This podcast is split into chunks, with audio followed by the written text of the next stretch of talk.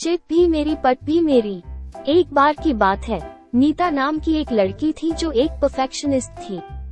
वो हमेशा सब कुछ पूरी तरह अच्छे से करने का प्रयास करती थी और गलतियाँ करने पर खुद पर ही बहुत गुस्सा होती थी।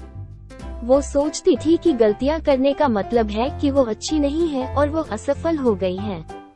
वो बहुत मायूस हो जाती अगर कोई गलती करती तो। अपनी आदत के अनुसार एक दिन, नीता ने स्कूल के एक प्रोजेक्ट पर गलती कर दी।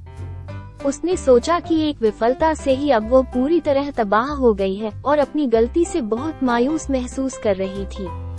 कई दिन बीत गए लेकिन वो इसके बारे में सोचना बंद नहीं कर सकी और कई दिनों तक खुद को कोसती रही।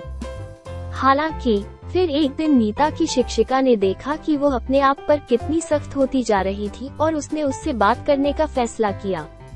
उसकी शिक्षिका ने समझाया कि गलतियाँ करना, उनसे सीखना और आगे बढ़ना जीवन का एक स्वाभाविक हिस्सा है, हर कोई गलती करता है, परंतु उनसे मायूस होकर बैठा नहीं जाता बल्कि उनसे सीखकर और ज़्यादा जोश के साथ आगे बढ़ना महत्वपूर्ण होता है।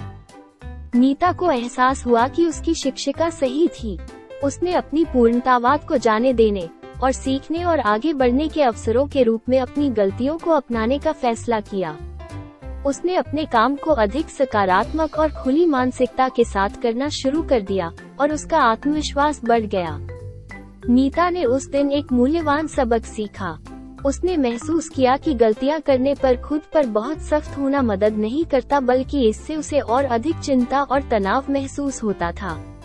उसने सीखा कि गलतियाँ करना भी ठीक ही था, क्योंकि वे जीवन के नए मूल्यवान सबक सिखाने का अनुभव भी हो सकते हैं। जिनसे सीखकर वो फिर से आगे बढ़ सकती थी।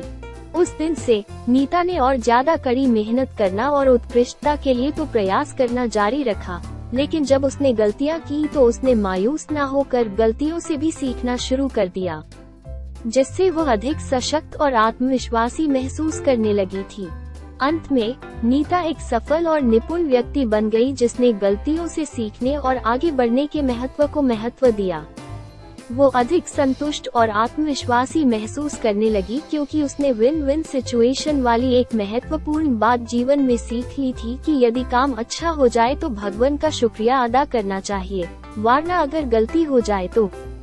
मायूस न होकर उनसे सीखकर फिर से पूरे जोश के साथ वही काम करना चाहिए और सफलता प्राप्त करनी चाहिए।